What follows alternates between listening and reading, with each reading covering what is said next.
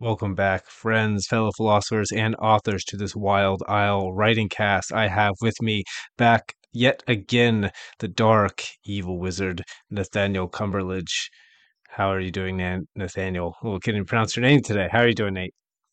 I'm doing uh, just fine. Fine enough to do this. Yeah, that's about as fine as you can be, right?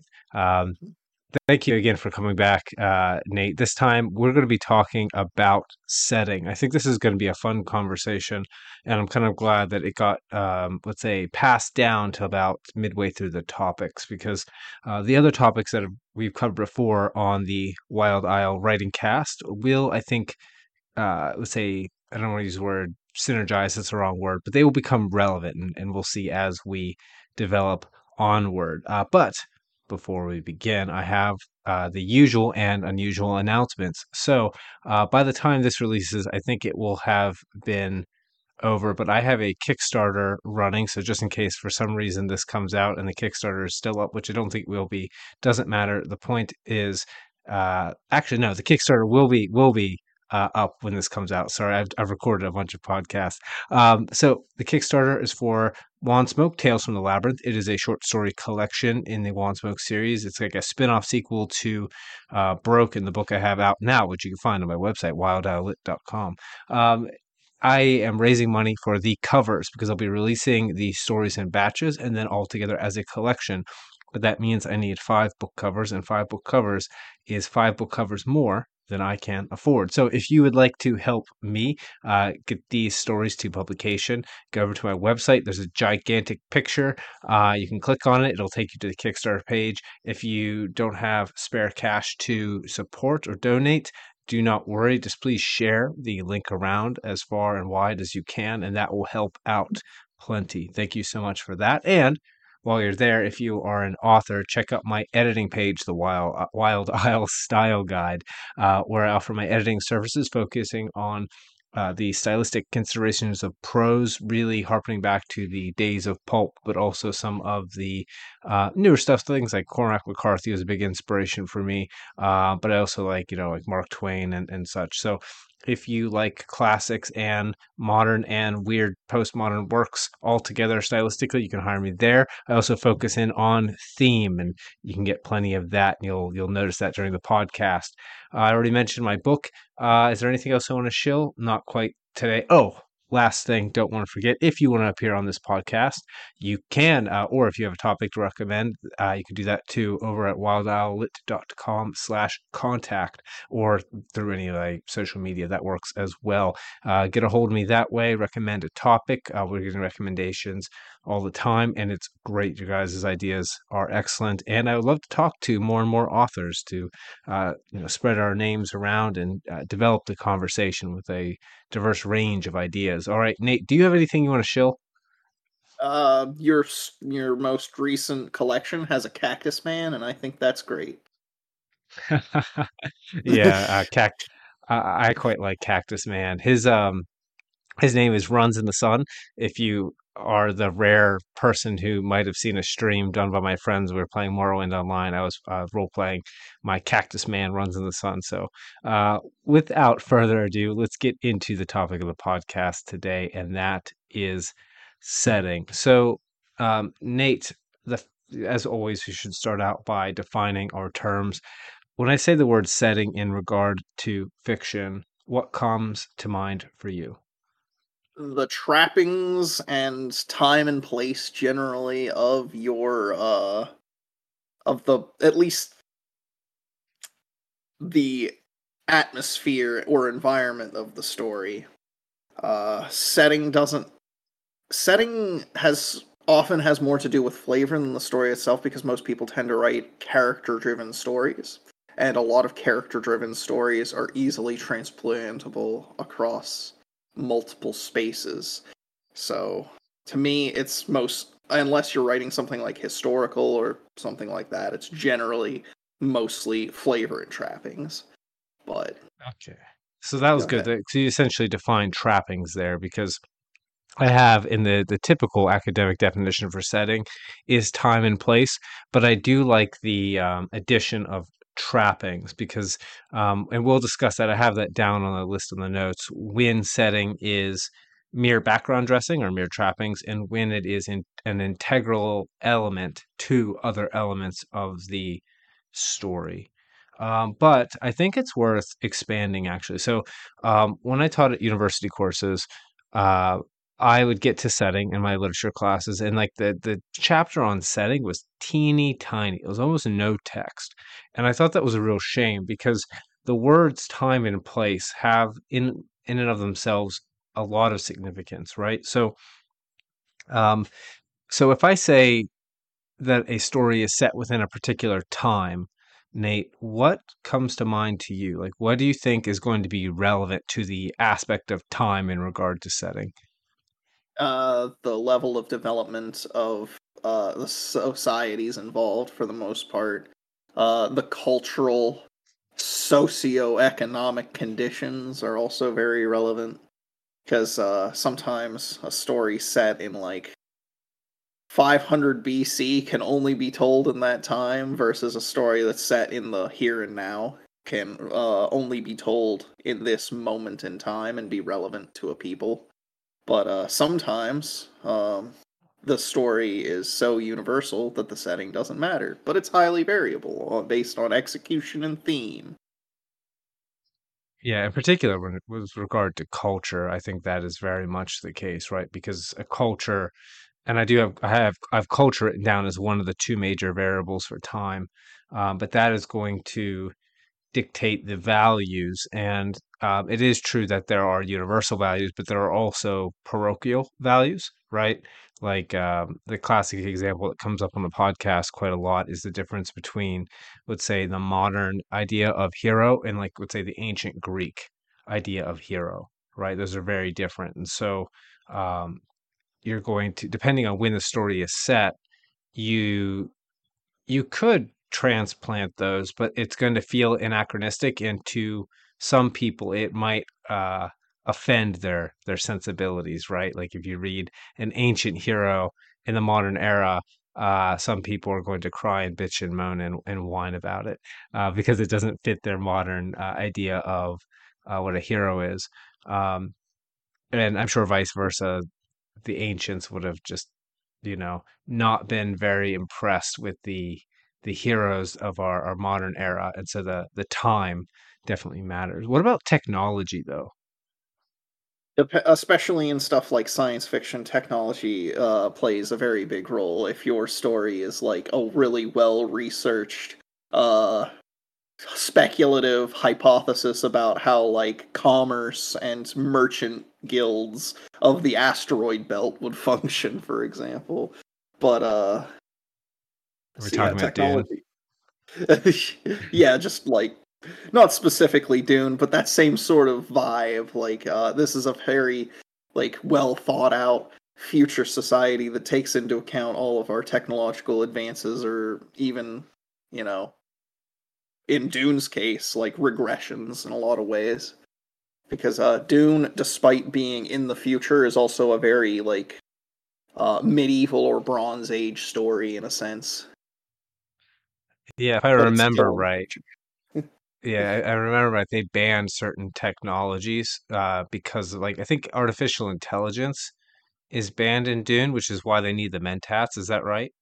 Yes. So they banned artificial intelligence not because like the typical trope of rebe- robot rebellion or anything, but they felt like collectively like the religious organizations of humanity felt like uh technology was making us too lazy and we weren't fulfilling our potential and we were just stagnating. So we all just decided eventually as a species to throw away robots. yeah, well, I mean that's kind of a major a major theme um part as a result of the setting, right? Like the Sardaukar from like this desolate terrible planet where they like everything is awful and that's what makes them like the best warriors and they can only be opposed by the space muslims who live in uh, space saudi arabia. An even um, worse planet yes yeah. Um, but also i think there can be smaller differences uh, with technology that actually can have a large impact on the story. This is why um, i actually think setting as trapping Uh, there are many examples of it, but I think we take for granted a lot of aspects. So, like technology, for example. Now, if I say something is set in a, the contemporary modern era, particularly within the past hundred years, that doesn't mean a lot, right? So, um, if something is set right now with smartphones versus set 20 years ago where you have cell phones but not really smartphones versus if you go back um, 20 years before that where you have phones and then you go back far enough before that and like the amount, ability for people to communicate um, you know uh, that changes quite a lot of what of how the story can progress, how the characters are going to solve problems, um, and I don't want to get too deep into that because that's how setting kind of kind of touches in on plot. But um, you know, what do you think of the significance of, let's say, the small bits of uh, technology that suddenly start to impact other aspects of the plot like that? Like just thinking of like the development of computers and phones in the past, I would I don't know, hundred years. I would say that uh, as far as character driven stories, uh, communication technology is probably one of the biggest ones, but it also has the widest uh, setting implications a lot of the time, the changes in communication technology. Uh, one example is I read, I'm almost done with it. I started reading a little bit ago Space Viking by H. Beam Piper, who discusses how eventually in the future we developed like fast and light travel for spaceships, but we never developed a way to tr- to communicate uh, faster than light. So uh, the so space became super localized, and due to the lack of communication technology, uh, planets became very self-contained. Because the only time you were able to get a message to anybody or communicate anything uh, was if you could send somebody out to deliver a thing directly. So there was no central government, and people were pretty independent. And also uh, more contemporary, well, more history based. Uh, the Wild West was probably largely settled by the introduction of railroads and the telegraph, telegraph in particular, because like um, being able to disseminate the will of Washington to the other side of the country in like no time flat was a huge deal in maintaining the civility of large of uh, developing settlements. Yeah, especially that's super. Go ahead. I I was going to say especially since a lot of cowboys and a lot of the stereotypical like heroes of western stories and of course in real life were ex-confederates who were trying to escape the thumb of the union after the war. So um it's the concern of those people eventually developing communities and rebelling was very real. Yeah, that's super interesting because like what we've done there is we've kind of outlined just so so far we're we're mostly talking about time and time's relation to technology and then how that technology both relates to culture, but then also how um it's not linear. So like as technology expands, like sometimes it um, creates a kind of uh, what we're used to now, right? The idea of nation states and like a kind of broader order or even international global level orders because of our communication technologies. But if you went too far, then the communication gets outpaced by other uh, forms of transportation, let's say, like if you have light speed transportation. And so, uh, what that would mean is that you could go so far in time with technology that it actually regresses and you get something interesting off the back end of that. Um, and that kind of uh, leads us to environment too, right? Because that's kind of where you left you left off. Where as you expand out west, you've got all these essentially exiles, right? Um, if not exiles, self-imposed exiles, and and that's the other aspect of setting, right? The environment. Um, we had we mentioned that a little bit with with Dune, right? So like you've got the harshness of a desert planet making a people into hardy warriors who were extremely disciplined and had very uh, rigorous hierarchical societies because that was a product of their setting, right? Um, can you think of any other examples in which um, the environment is like a really big component to to setting? Uh, one example of something that I've read is of uh, uh, the decadent city state of Melniboné from Elric of Melniboné.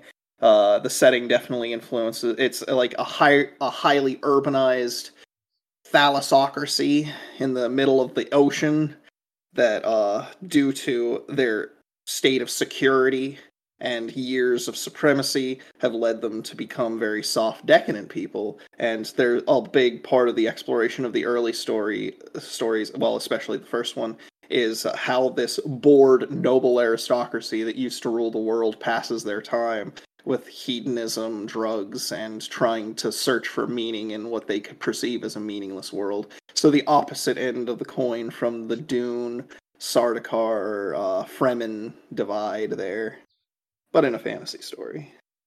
Yeah, that reminds me a bit um, to to kind of take a different angle. So in my own work on Wandsmoke Broken, you start out in this village south, um, and to speak of environment, it's like on the border of civilization, right? There's this poison acidic mist that prevents people from settling too far north of the, the village.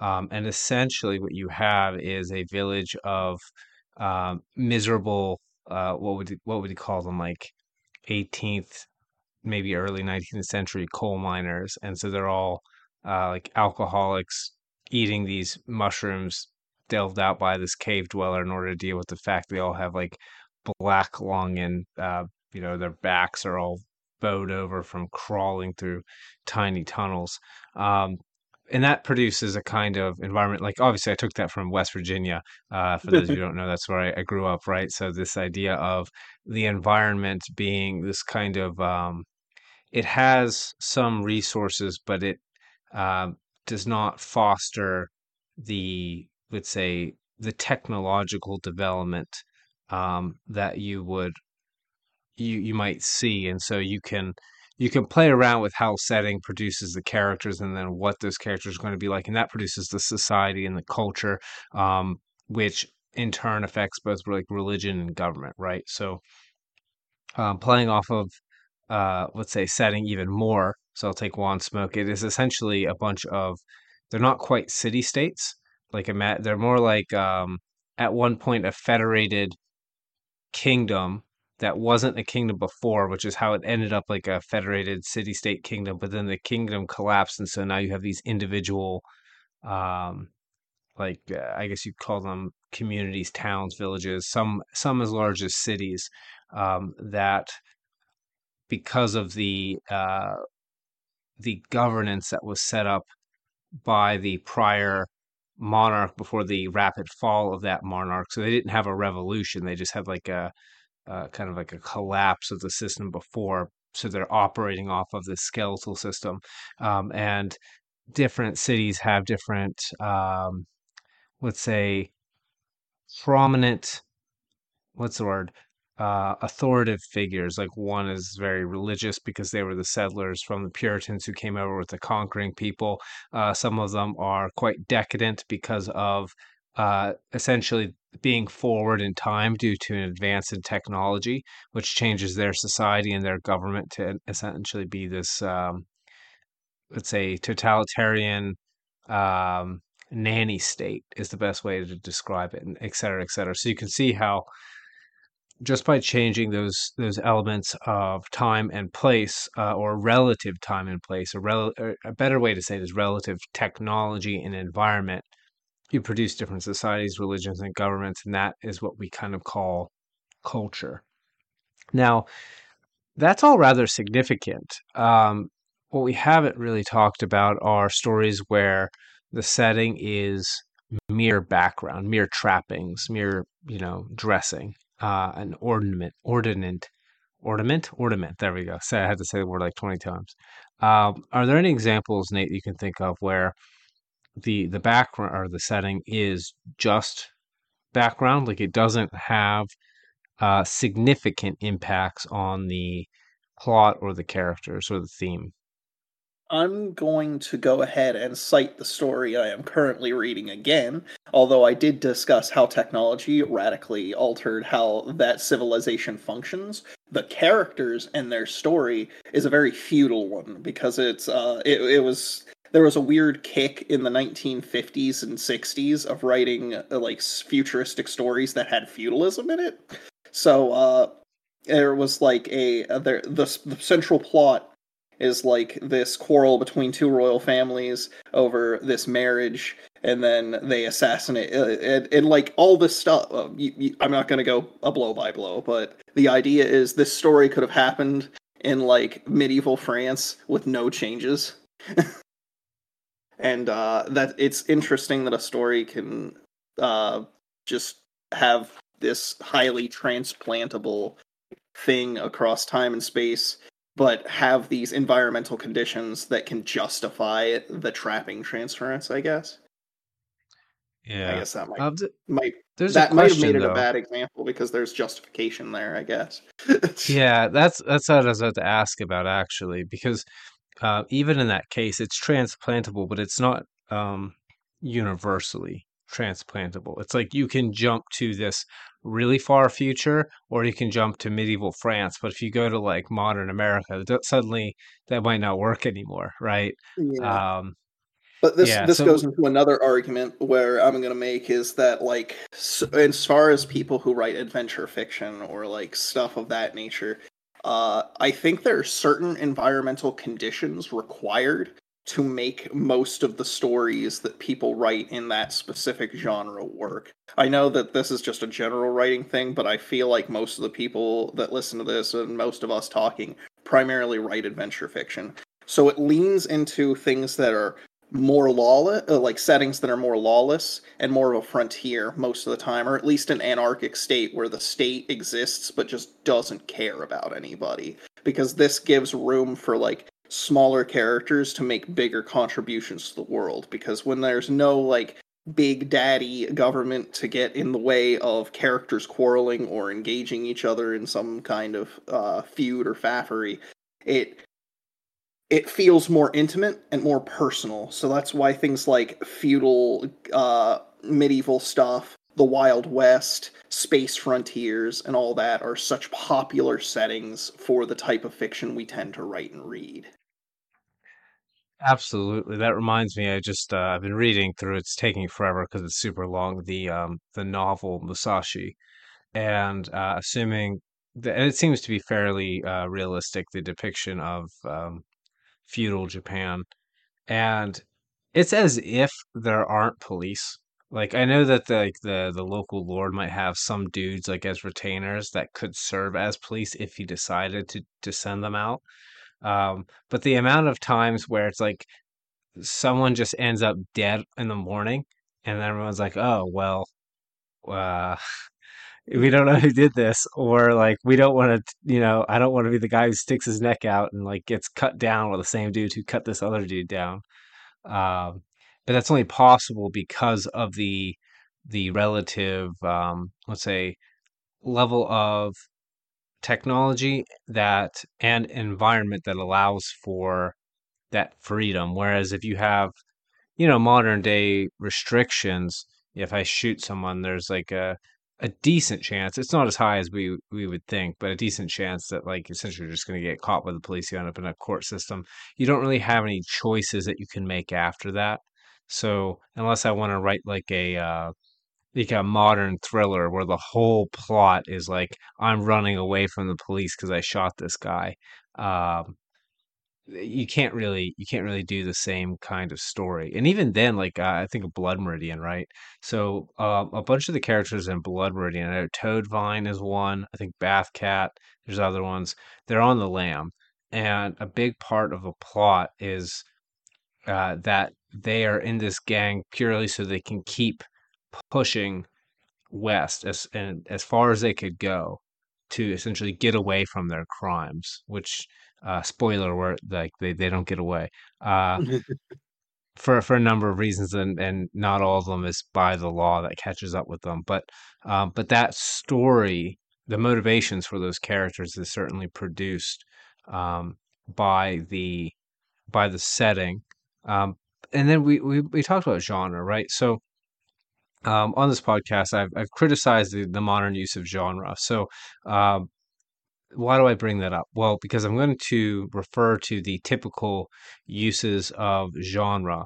Um, and I want to discuss genre and setting in terms of how they relate to each other, because I think here we're going to find that the I think I, I'm essentially going to try and justify my position, but I think we're going to find that oftentimes we call certain settings genres because of the exact relationship that we just described. Because certain settings produce certain plot types and they produce um, certain motivations for characters. And then that in turn will produce certain themes, right? And so then we end up describing those things because they are interrelated as being in of itself a a genre. Um, and we'll see if that bears out and and, and whether that's inevitability, right? I might have to by the end of this walk back my critique of genre as telos and instead of instead you know refer back to the typical thing. So let's start with speculative fiction because uh, we're both speculative fiction writers. I think most of the listeners are going to be speculative fiction uh, readers as well if they don't write it themselves. So it's like science fiction fantasy essentially. Um, so what what impacts would we say we might have already kind of gone over this um, what impacts would we say that setting has specifically on um, the genre of um, let's say speculative fiction sci- sci-fi fantasy? Like is there a distinction from the genre and the setting at all really? Uh, it, the thing about speculative fiction, especially during uh like its golden age, is that it can be highly variable how like setting and genre interact. Uh, but also uh, it was a there was a period that it was a lot more fluid. So like you could have like the trappings of a fantasy story, but in like the 31st century and dealing with uh technologies that you wouldn't associate with that time. Like, um, lost my train of thought with that one. But I I don't think that there's a like hard marriage between uh setting and genre necessarily. But I I'm glad you're using the t- you use the term speculative fiction because I feel like there the the shared ancestry of uh, fantasy and sci-fi is often underappreciated, which we've talked about before. yeah essentially um, the delineation because my argument really is that um, speculative fiction I, I really I would like to get it out of out from underneath the genre and into setting. And why do I make that argument? Well, we just talked about what setting is. It's the technology, it's the environment, and the productive uh, society, religion, and government of that. Now, next to technology, I don't see why something like fantastical or magical or supernatural elements don't fit in exactly the same spot. Um, and I have down in my notes a section on world building and hard versus soft world building. But uh, essentially, technology, in the same way, like uh, I'm sure most listeners will be familiar with the terms hard and soft magic systems. And if you're not, well, if you search it up, you're going to go down a rabbit hole because people talk about that endlessly. I think Brandon Sanderson is the reason for that, but I have not read his works or listened to his lectures, so I do not know. However, the idea that, let's say, science fiction technology, as plausible as it sounds, is anything different than magic fundamentally in terms of fiction, uh, seems silly to me. And so all of a sudden, that aspect of time, which is technology in relationship to setting, just if we accept that there's no real difference between, um, let's say, speculative technology and speculative magic, fundamentally to to the writing of fiction, um, then my question is if technology is an aspect of setting why do why does fantasy and science fiction those elements why do those not get swallowed up by setting can you think of a reason why they shouldn't be swallowed up by setting Um, that's a good question. I don't yeah i could think that there's anything inherent about. Yeah. Okay. So I think specul. Yeah. Uh, the idea of uh, speculative fiction being swallowed up by setting is probably pre- because there's nothing inherent. Like genre is about plot and character, right? But there's nothing inherent to speculative fiction to plot and character necessarily. I mean, it can be, but that that's getting into like is the story about the setting? Is the story about like uh the science or, or the magic system per se? Well, you see that more commonly in uh hard science fiction, right? Where the where how people react to the technology is the story. Yeah, so in that case, um, so I think this is really where, in relationship to setting, it's really useful to think of genre as telos, right? So if I want to, um, let's say, cause a sense of intrigue or cause a sense of horror or um, excitement, like a kind of a like a like a thriller would, um, I could those are all feelings, experiences that the reader can get. And I can I can um, use setting along with plot, along with character, those other elements to produce those feelings in the reader to different degrees and to different primacy, right? So um, I can use a speculative science fiction or fantasy setting, or an urban fantasy setting, or a contemporary setting, or a historical setting, uh, or a super futuristic space setting that feels very much like uh, feudal Europe. Uh, I can do all those things. And with each of those things, depending on how I balance those setting elements with the plot elements and character elements, um, I can produce different feelings in the reader, right? And I think I think that that is a much more coherent way of thinking than saying like okay or like if I like particularly if I use like historical fantasy or historical fiction um as being a genre. But then my question is okay well that tells me that the f- bit of fiction is set in a real historical time and place but that doesn't tell me literally anything else and so as a genre I'm like what is what is the word even doing?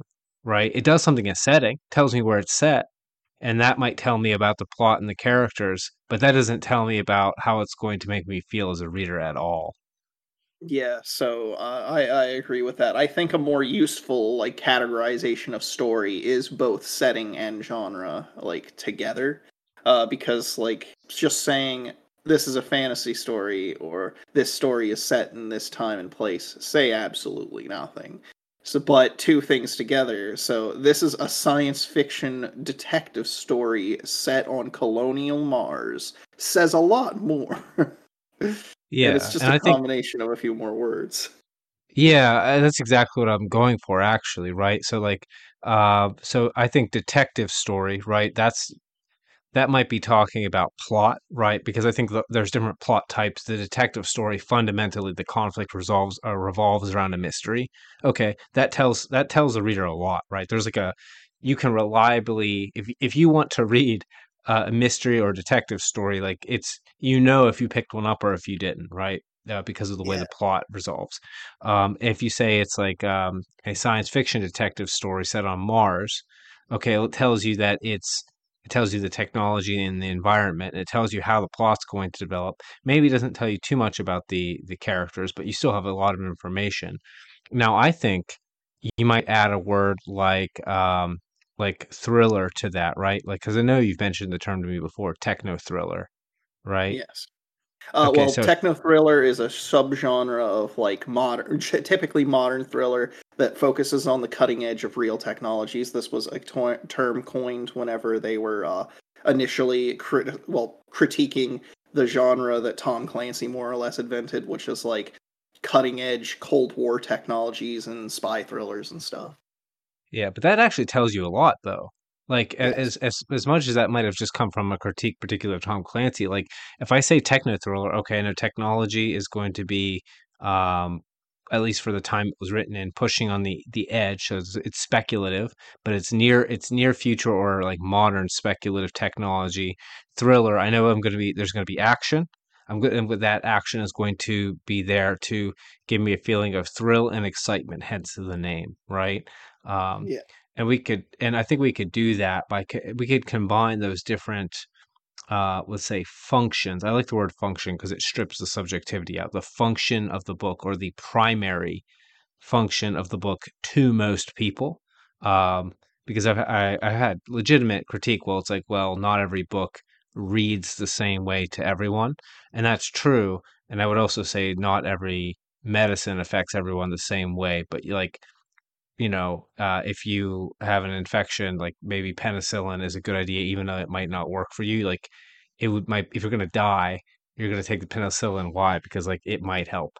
Um, Yeah, if yeah, if a story is supposed to be a comedy and you don't find it funny at all, that doesn't make that story not. It, it was the intention for it to be a comedy.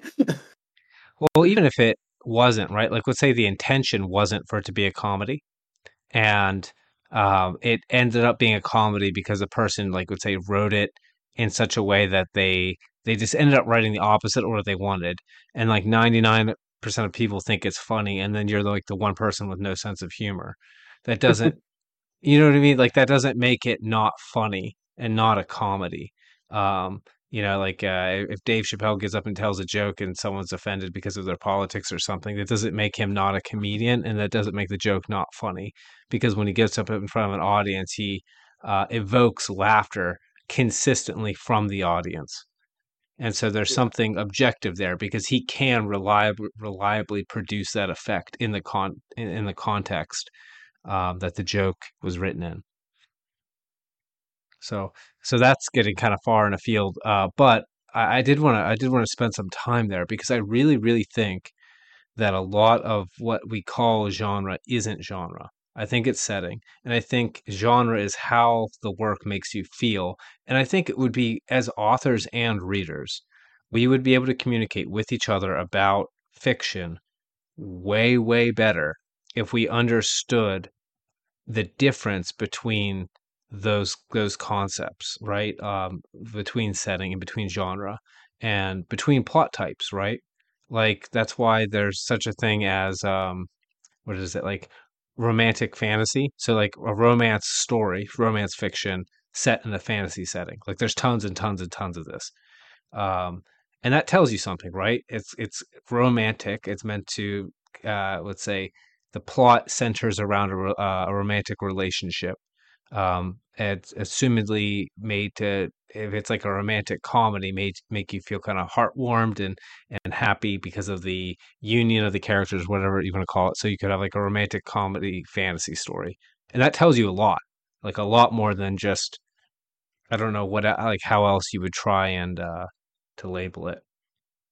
Yeah, I think just the uh, the idea of subgenre, or like that's usually what people tend to call it, should uh, should be more d- of the default of labeling something because I, for one, am a big fan of increasingly specific subgenre categorizations, which has been become kind of like uh, a trend in certain community communities discussing fiction.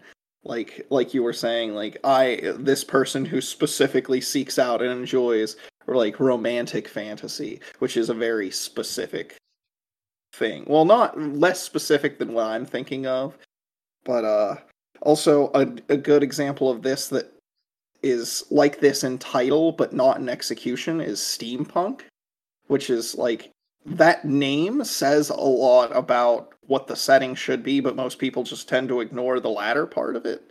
Uh, because like Steam implies a Victorian esque setting, but slightly more technological, based on like, uh, you know, a branch off of technological development that focuses more on like speculative Jules Verne esque stuff. But the punk part is supposed to imply like seedier characters in a more criminal environment, which tends to get ignored. But uh uh, I went off on a tangent there, but No, no, it's okay. So, uh, we talked a lot about uh, setting in regard to genre just now, and we we covered it a bit with plot, right? So, um, let's say, for instance, if you have a mystery, uh, a mystery plot, uh, I was calling them plot structures. I think plot type because I think they all share the same structure at the at the base, but the the categorization or the typology of the plot events fit uh, variable patterns. So, like mystery would be one, romance would be one. I think adventure, it's like the hero's journey. That definitely seems to be one. Um, setting can affect those like quite a lot. Like uh, we we mentioned communication technology, and like you could ruin a mystery story in like two seconds by putting it in the wrong setting. I think, uh, unless you take a, a bunch of considerations to like rewrite the whole story. Um, I th- I yeah, probably or uh, yeah you you would have to probably tie the technology into like the uh into the problem, right? So like Minority Report, Philip K. Dick. So like the the fact that people can preemptively solve crimes is part of the crux of the conflict. yeah, and that reminds me again. We go back to Dune with like the um the the shields, right? Like in order to make oh, and the- and the abandonment of AI, like there's a bunch of things in Dune that when you really look at it, what they are there for is to make the feudal politics work in the sci-fi set like setting because otherwise it, it it's just weird. Like you you can't really very you know very well sell this whole space Muslim thing unless you have a reason for like knife fighting to to be a thing where people have like like laser guns. Uh, you know, um, Yeah. so I think setting does, you know, even when we we try to make it mere trappings, I think inevitably it ties into the plots. Um, that's uh, I would say like adventure even, right? So depending on how easy or hard it is to travel, that really determines whether you can have an adventure story, right? I think that's why you don't see that many modern uh you wouldn't see like a modern urban adventure story for instance right? Like the urban aspect of it kind of murders the uh the adventure i think because of how easy it is to get around an urban setting. Like you either have public transport you have your own car um you, you know things are built on top of each other so you can just walk over there. Uh Yeah, it, I mean, this is certainly true in the Western world, but uh, you could just uh, you could write a story about like uh, a security team taking a businessman to Mogadishu, and suddenly, if something goes uh, bottoms up there, it becomes an urban adventure story pretty quickly. Of yeah them and trying to like get out of this hyper violent urban environment of these different factions trying to kill them. yeah fair enough with that right? Because urban it doesn't tell you that much, right? Because it, like it tells you about the technology, but it doesn't tell you about the place, the environment. Um, hmm so that's an aspect of setting. But that, but then again, that's another aspect of setting that um, determines what plot types really, really work. Uh, this could even be true for um, for like romantic subplots, let's say. Uh, I'm going to give it a shout out to Michael H, aka Eternus, aka Captain. Um, he's been on the podcast before. I've read some of the fiction he's working on. I won't want to spoil any of his work, so I won't. Um, but what I will say is that there are ed- elements of his um, setting that affect the way that characters think about romantic relationships, and they they make certain, let's say, uh, complications in a romantic subplot. Uh, some of them they make relevant, and some they make irrelevant in the same way that like Dune makes certain things from like the feudal age come back, and other things go away.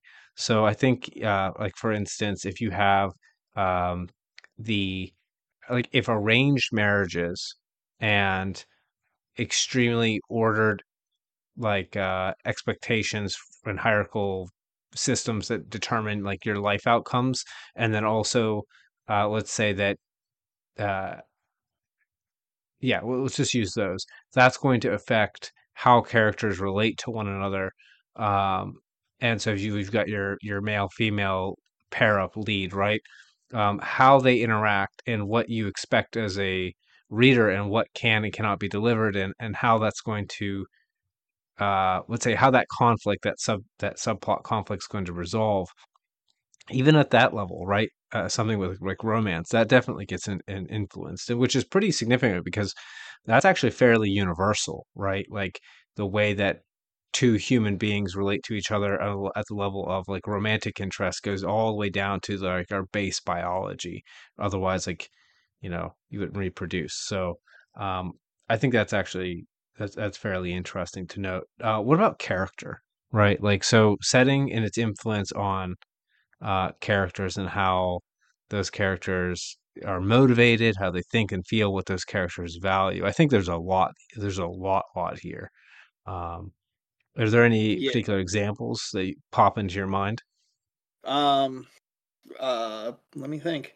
So, like a lot of the uh, tougher characters in the contemporary fiction of like the 50s, pretty much all of them were in World War II by virtue of uh them being, you know, we got to have an excuse of why this guy has all this experience and why he's such a tough guy and stuff. And then you know, it's the 50s. Everybody's just coming out of World War II. And a lot of like the audience for these stories were also there. So they kind of see themselves in the plot. So that's an example of where time and place of both when it was written and when it's set can kind of, uh, you know, inform why the story is the way it is.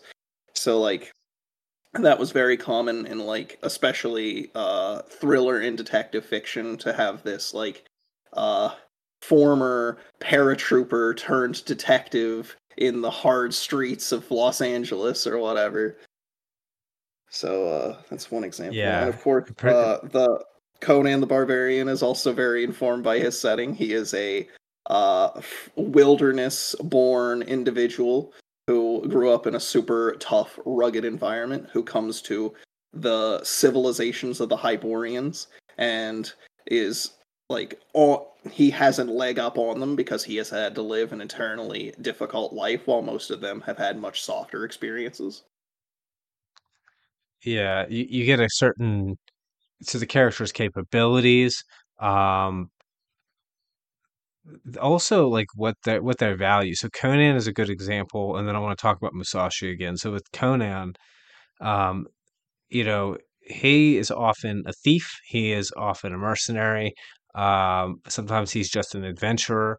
Uh, he's been a pirate, but all of these things come from the you know rather decentralized, expansive world where you can uh, one you can get away with crimes, uh, and that and there, there's a world to explore, and there is there are lost ancient civilizations where the loot hasn't already all been pulled out of the ground.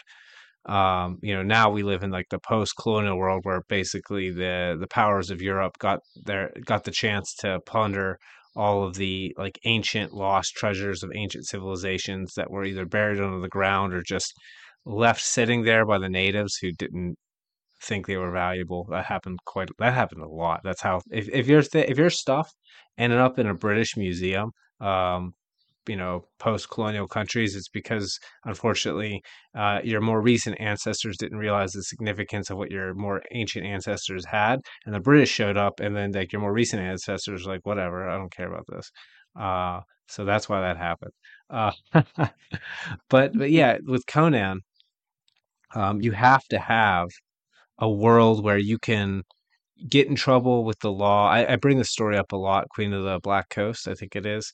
But uh, I really love that story. At the very beginning, um, let's say Conan, he was out drinking with a buddy, and uh, the buddy's girl, like some town guard, started hitting on his buddy's girlfriend. So his his buddy killed the dude, um, and Conan thought this was perfectly reasonable. Now the buddy skipped town, but Conan stuck around and he gets arrested. And they're questioning him in court, and he's like, "Look, I'm not, I'm not going to rattle my my friend. For one thing, he's my friend. So even if he did the wrong thing, I'm not going to tell you. But also, I think what he did was perfectly reasonable."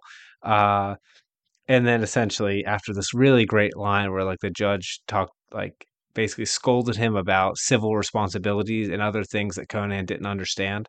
It was like essentially the, a paraphrase of the line. He like cuts his way past the guards, gets on a ship and like GTFO, right?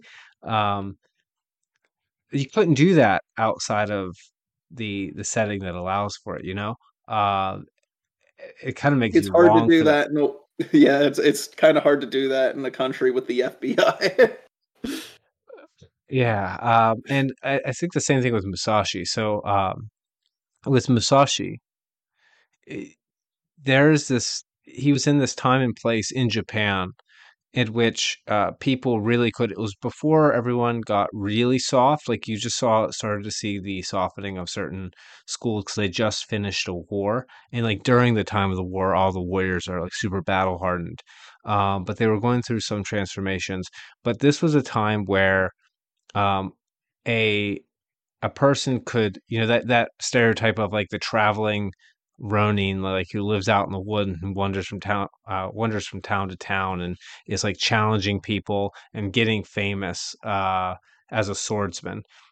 If you don't set it in that particular time in Japan, uh, with the culture that they had, like the particular honor culture and the fact that lineage was very important, and that they're they have all this influence from um, Confucianism and Taoism and Zen Buddhism to like pursue a way. And so just the fact that you're really good at a thing, whatever that thing is, like suddenly gains this respect that affords you a living, even if it's kind of weird. Uh, like to a mo- like a, a, modern person, it's like, why does anyone care about this vagrant Musashi? But then from the context of the setting, it's like when some master artist merchant um, who is like a, a painter and a sculptor um, like sees this other guy who also has mastered this art, they immediately have this respect for one another because of that idea of ah, he is also an adherent of the way. Uh, you know, because they, they kind of have a a common religious cultural background. So that's another way that setting can really affect what kind of characters you can have. Like you really can't have um, a Musashi in the way that he is depicted in that story. Like you could still have like oh some super skilled sort badass swordsman but you don't have the same character like with conan you have this lawless barbarian who has this this disregard with the civilizations he's in with musashi what you have is um, a wild child grown up who is uh, let's say in his own way seeking enlightenment as a redemption for what he feels like up to that point was a wasted life after basically being scolded by Takuan. Um, so, you know, and there's a lot more relatability there, but you can't with, with Musashi. Like if he was just some random, you know, a random badass swordsman, um, like I say, myself as a writer couldn't uh, couldn't relate to him as much. But as someone who is trying to seek like his particular way in the world and to live by the way that he feels will bring him to essentially his uh, potential enlightened self. Now you can switch enlightened with like fulfilling one's telos or purpose. And it's like, well, I'm trying to live as a writer in the same way that Musashi is trying to live as a swordsman. It's a particular way of being, right? That is more valuable. Like, so you can't transplant that into just any setting. Yeah. So um, it's go ahead. Go ahead. It's certainly a car. It's yeah. It's certainly a character archetype, that, though it is a universal and reoccurring. Like the the purposeless warrior, which is one of my favorite archetypes, is certain certainly one that has to be put in certain times and places. Um, uh, this is why that there's so much overlap between the Jap the Japanese samurai of the of the post Warring States period and the uh, the cowboy of the post Civil War period, and why there's so much interest back and forth between those genres, especially in 20th century film uh, you, you see that um, in in those films, like samurai and cowboy films, both were borrowing from each other very liberally to inspire different plots. Uh, I I think Yojimbo was inspired by Stagecoach, uh, which was an early Western film, and by extension, The Magnificent Seven was inspired by Seven Samurai and stuff. But both are fundamentally about these people who had lived lives of violence and had to find new purpose in life or find a new direction after either they won or they lost and then they were just like well that's over but what now? Yeah. All right we don't have too much time. I wanted to cover some aspects of world building. Um, so i have in my notes here i mentioned it before soft versus hard world building. Um, i've also heard these called uh, essentially like narrow and deep versus broad and shallow. Although I think there's intermixing of those uh, of the the virtues of those two things if someone's willing to do the work over a long period of time, particularly over a, a series of books. But um, in regard to if I say the words like hard versus soft world building, what does that make you think? Uh, hard world building, typically, I feel like the story is focused on the world because you are mostly using your story as an avenue to explore a world versus soft world building in which the world is there as backdrop for the characters and you're focused on the characters but the world just happens to have neat stuff alongside it and stuff that informs what they've got going on at least in my mind Yeah. So, any examples of hard world building that pop into mind? Immediately. Uh, Middle Earth is probably the most like archetypal one in at least uh, fantasy, uh, in which uh, Tolkien wrote it because he wanted to build a world versus explore characters. Uh, Dune is also like this, where it's a science fiction story that the writer was thinking the world first and then the characters. Uh, Yeah. So we see like the laws of physics and nature, or the laws of um, magic, or the history is very much developed in in hard world building. It's specific uh, rather than being vague. yes, Uh, here's a penultimate hard example. I don't know if you've read it. Uh, probably, probably not, but I have. And uh, I, I like. Uh, I want to mention Shad M. Brooks. This has nothing to do with his recent AI art controversy. I know that that that got him in a lot of people's eye. Um, but way before that, I had read, I'd watched his YouTube videos, so I got his book. Uh, I appreciate Shad. I did not think his book was very well written, and I think his book was not very well written because of his execution of very, very hard world building. Like you can say he has a hard magic system, and he does, but he extended that to the world itself. Um, it, have you read Shadow? Is it Shadow of a Conqueror or Shadow of the Conqueror? I think. I have not read Shad's stuff. Uh, I am aware that uh, some uh, it's got mixed uh, reception from various people, even before like the controversy stuff. Um, like like you were saying, it's like Yeah, uh, I'll just go go ahead. ahead.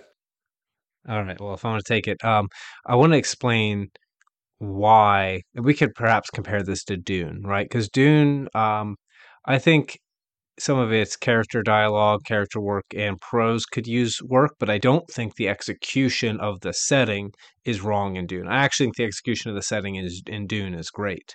Uh, whereas with uh, Shadow of the Conqueror, a big issue with the the execution of the setting is it tries to be, I think, hyper realistic more than it tries to convey, and it also tries to be hyper original as opposed to conveying verisimilitude.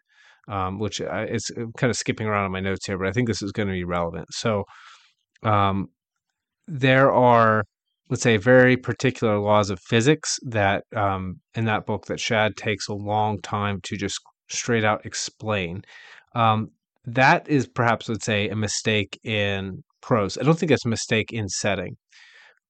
One thing that I think might be a mistake in setting is, let's say, uh, how he handles the criminal the the criminal justice system. So he essentially has this league of religious uh the equivalent of, of superheroes right um, because they have to fight these evil monsters every uh, so many years when they come out uh, and fight them back and there's a particular scene i know this is going to seem kind of weird and not related to setting but i think it is. So there's a particular scene where they they two characters run around and they fight crime all day. And uh, Shad just like breaks down a ra- rough percentages of the or not percentages numbers, but you can think of those percentages of the types of of criminals that they manage to uh, to stop, and it, like he very flippantly um has this like high number of like sexual assault and, and rapes that get stopped and also throughout the whole book uh rape happens over and over and over and over again now why is this relevant to setting? Here's why, and this is as this is going to be useful as a as a very extreme example to you listeners out there. So I don't know this, but I have this really big suspicion knowing about Shad that he did like autistic levels of probably like crime research and look at numbers and I'm willing to bet he looked at like urban settings and then looked at like sexual assault numbers and saw, okay, in these particular types of settings, um, that this is the most common crime. So if I'm going to depict crime being, you know, happening with my light powered superheroes fighting crime, here are the rough numbers that I'm going to give. And um, so he had a very original setting. So he had to exposit and explain lots of element, lots and lots of elements of it because the, the physics on the whole world worked differently. Like instead of it being spherical, like gravity pulled down and it was like a sphere that teleported you from the. So he had a lot of stuff that he had to explain. Um, and in that setting where he had to explain all this stuff, he then also so that's originality, which isn't too bad, right? You can you you want some some things that aren't necessarily going to convey verisimilitude that are going to display novelty. But he also input an amount of realism that did not um, that did not actually make the setting feel either more realistic or more compelling. It didn't make the characters feel better. It didn't do any. It didn't help the plot. Um, it didn't. It didn't do anything to the theme. Um, and what it did do is get him in some hot water for some people about his flippancy uh, with just like throwing rape around every three seconds. Uh, now, why am I bringing all that up? I, am gonna put. I'm gonna pause at something uh, at this point. I think that the considerations that we have for setting um, are really only useful and relevant if they relate to uh, one of the elements that we have talked about before, right? So the setting has to do something to facilitate genre, and by genre I mean the telos, what it does to the reader. It has to do something to the plot, or it has to do something to the characters, or the theme, or, com- or, or very likely a combination of those things. And I think even if you don't intend for it to do so, it often does. But if it doesn't, if we go for uh, autistic levels of realism with our hard world building, I think that it hurts the story because the hardness of it is trying to be, in a weird way, too hard. Right? It it's not touching on the um, I don't want to call them subjective elements, but the the other elements of the story, as opposed to um, is this explained with exact real world logic? Does that make sense? Yeah, uh, and it touches on another thing that I particularly harp on whenever I'm discussing stuff like this, especially realism in fiction, is that typically we are reading fiction not for a quote unquote realistic portrayal of a thing, but we are looking in on the most interesting times of a particular character or group of characters' lives, right? We're not reading a story about the uh, their daily routine or whatever. Most of the time, there's a few exceptions to this, especially if their lives' daily routine is particularly interesting. But most of the time, we're not just taking, okay, this is what happens every day, and I'm just going to tell a story about that. So whenever you're talking, you were talking about him using like outright daily statistics of something to like inform how much he portrays something. I don't feel like that's necessarily how statistics work in real life, but uh, but it also isn't very conducive to storytelling. no, right? It's uh, and I think we if we shift uh very shortly uh, with the time we have left on the softer world building considerations, right? So I think perhaps soft is even the wrong word. I think vague, like vague versus specific, is probably those are probably better words. And I think of if I'm making uh, uh, the world building soft, what I'm doing is I'm only describing the uh, the world or the setting insofar as it's necessary to facilitate one of those other um, literary elements that we describe, right? Like by definition, right? So if you have like a, a, a fairy tale, for instance, they typically only go into detail insofar as it's relevant to the other elements um, of the story. Uh, do you have any particular examples that come to mind that are like this? Um, like typically, um, whenever we talk about this sort of stuff, like when the words that I associate with soft world building is uh, show don't tell. It's like the only things that you know about the world are what are immediately relevant to the characters. And uh, in my own writing, and of course, because I take inspiration from Pulp Fiction stuff, uh, that tends to be how they handle things. It's like you don't get to know much about the world. You don't get a whole lot of exposition except when it becomes super relevant. And this, and sometimes I take this a little too far, in which I just like don't want to explain or exposit anything, and I just want to show a thing. Uh, but this can also be a bad thing, I guess, because then some, uh, especially if your setting is particularly weird and you're doing a all show no tell sort of approach, you just uh, it just comes off as baffling to some people, and some people really aren't into that.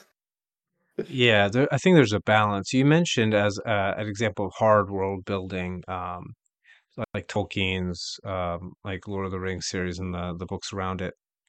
Um, I think that's also a good example of, and I haven't read them, so I'm speaking from ignorance, but I can speak to you, Nate, who's not speaking from ignorance. Do you not think that um, those books also are a good example in some regard of soft uh, world building elements as well, particularly when it comes to the more fan- uh, fantastical and magical elements of the world? I think The Hobbit is like that a lot, but also like uh, in re- in terms of magic systems. So like the the the Lord of the Rings, the Hobbit, and all that stuff doesn't have a hard magic system, and also no fiction before the advent of like role playing games had them. Uh, well, with a few very few exceptions, but like ninety nine percent of fantasy before the invention of like Dungeons and Dragons didn't have hard magic systems, and it's not something that I think is, is something super needed most of the time. I mean, you can do that, and some people love that, and I fully support people who enjoy that. But I think that um, if Tolkien got away with not explaining anything magical at all, you can probably get away with it as a writer if if you're a fantasy writer out there worried about that sort of thing. But yeah, certainly, like his approach to the mystic was much more pagan in nature. So, uh, like his his core inspiration was Beowulf and Norse sagas, and uh, of course Anglo-Saxon folklore. So um, in Beowulf, they don't explain, they don't really explain why Grendel is a thing for the most part. They cite lineage from like ancient biblical characters, which is probably something Christians added later. But they don't explain why that this this monster is the way it is, or how it's able to do the things it does, or why dragons exist. But they just do. yeah, I actually think for granted. Yeah, it's it, no, no, it's fine. I think actually, when we talk about genre as telos, like what is this meant to do for the reader? Uh, this is something I've gained experience from for doing some. I'm uh, a ghostwriter on a particular project for it's a literary RPG, which I really think should be called like a role playing game novel or because the other way around it be anyway it's not important. The important part is uh, it's outside of my normal this is the first like rpg type thing i've written. It's essentially the equivalent of a hard magic system right? Because uh, it get extremely hard like as hard as hard gets in some sense. Um, and i notice that the what the reader wants is different right? So I'm not a typical reader of this uh, this genre, and uh, if we're going to call it that, and I would say it's actually setting. And what the setting does is it facilitates the genre. What is the genre then? Um, I think we need a word for this, but I do think that there is this kind of vicarious, um, let's say, a feeling of vicarious competence right? Like in the same way that you can get uh if you're reading an adventure story, it's like you're you're vicariously living out the adventure, so the experience of going somewhere new and having that freedom. You might think of it as a vicarious autonomy.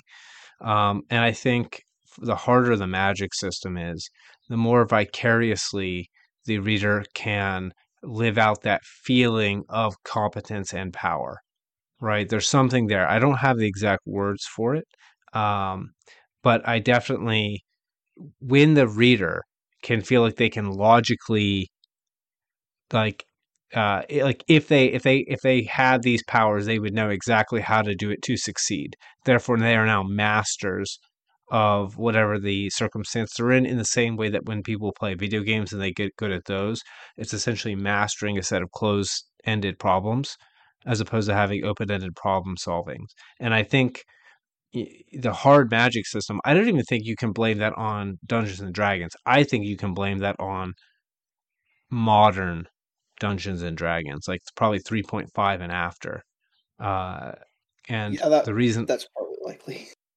well, the reason I say that is because, like you would know, Nate, uh, like original Dungeons and Dragons, the the stats are so simple that it requires players to um, make stuff up right on the fly with with these few numbers they have, and so and so yeah, I think that that would be my my uh, understanding that the harder your magic is in terms of your setting, if it has magic, the more it plays into the feeling of uh, mastery, if you will, to the reader. And I have to think about what genre, because I, I like to stick with the terms that already exist if we can. But I'm sure that there is some word that gets used for genre that that conveys that feeling of mastery and competence vicariously lived out through the reader um, Mm, that exists. It's not a it's not a genre, but we typically refer to people who are really interested in displaying competence over systems as theory crafters, although usually used derogatorily. Uh, so the people who are really into 3.5 D&D are uh, typically theory crafters, people who love mixing and matching like things in the hard magic or feat system to develop like unstoppable synergies and stuff. And uh for some people that's that is the whole appeal. And i guess that might be the a greater appeal of magic systems like you were saying like figuring like learning the magic system and like coming up with theories about how you'd use it and stuff like that. So maybe. Yeah. All right, Nate, we have gone on long. Uh, I don't want to keep you too long. Is there anything in regard to setting that you might have wanted to talk about or wanted to mention that we didn't really get around to? not off the top of my head Gavin. All right. Uh, well, thank you, Nate. Before we go, uh, I will redirect the readers to my Kickstarter campaign. I'm going to have like an outro at the end, so I won't harp on it. Um, meanwhile, check out my website, wildislet.com. There's all kind of stuff there. I almost never mentioned I've got like a blog I do uh, right now on East Asian philosophy. Uh, eventually going to get around to alchemy, but um, it's taking a while to get through all the East Asian stuff. Um, I also do uh, Wild Isle aphorisms there. So if you want to just look up some, uh, let's say, it, it's how really it's how I vent my frustration with the world in a very uh, attempting to be witty way. So if you want to uh, have a laugh, read those; those are fun. Uh, but more importantly, check out uh, my author reviews. I review indie authors' books. Um, you should go there, read the review, um, check out their books. They are all working really, really hard. I know a lot of them via the internet, and they are actually very talented writers, quite a few of them more talented than my fellow students in grad school were at the time. Granted, we were still in grad school, and I also was much worse when I was in grad school. So no, not if if you're if you went to school with me, don't don't feel like I'm insulting you, please. Uh, other than those reviews, I got my own book on there, Wandsmoke Broken. Um, you can check that out. Weird fantasy fiction. Uh, reads like a Western cross with like a literary novel, if that makes any sense. I don't know if it does. Uh, my editing services are there, and I can't think of anything else. So, uh, and Nate, you don't have anything? You, any place you want to send people to keep up with your stuff or anything like that? not at this point in time All right, sometime in the future, you'll be able to check out Nathaniel Cumberledge, and we will we'll advertise him here on the podcast. But until that time, it was great having you, Nate. Thank you, listeners, for listening to this conversation about setting, and we will see you next time.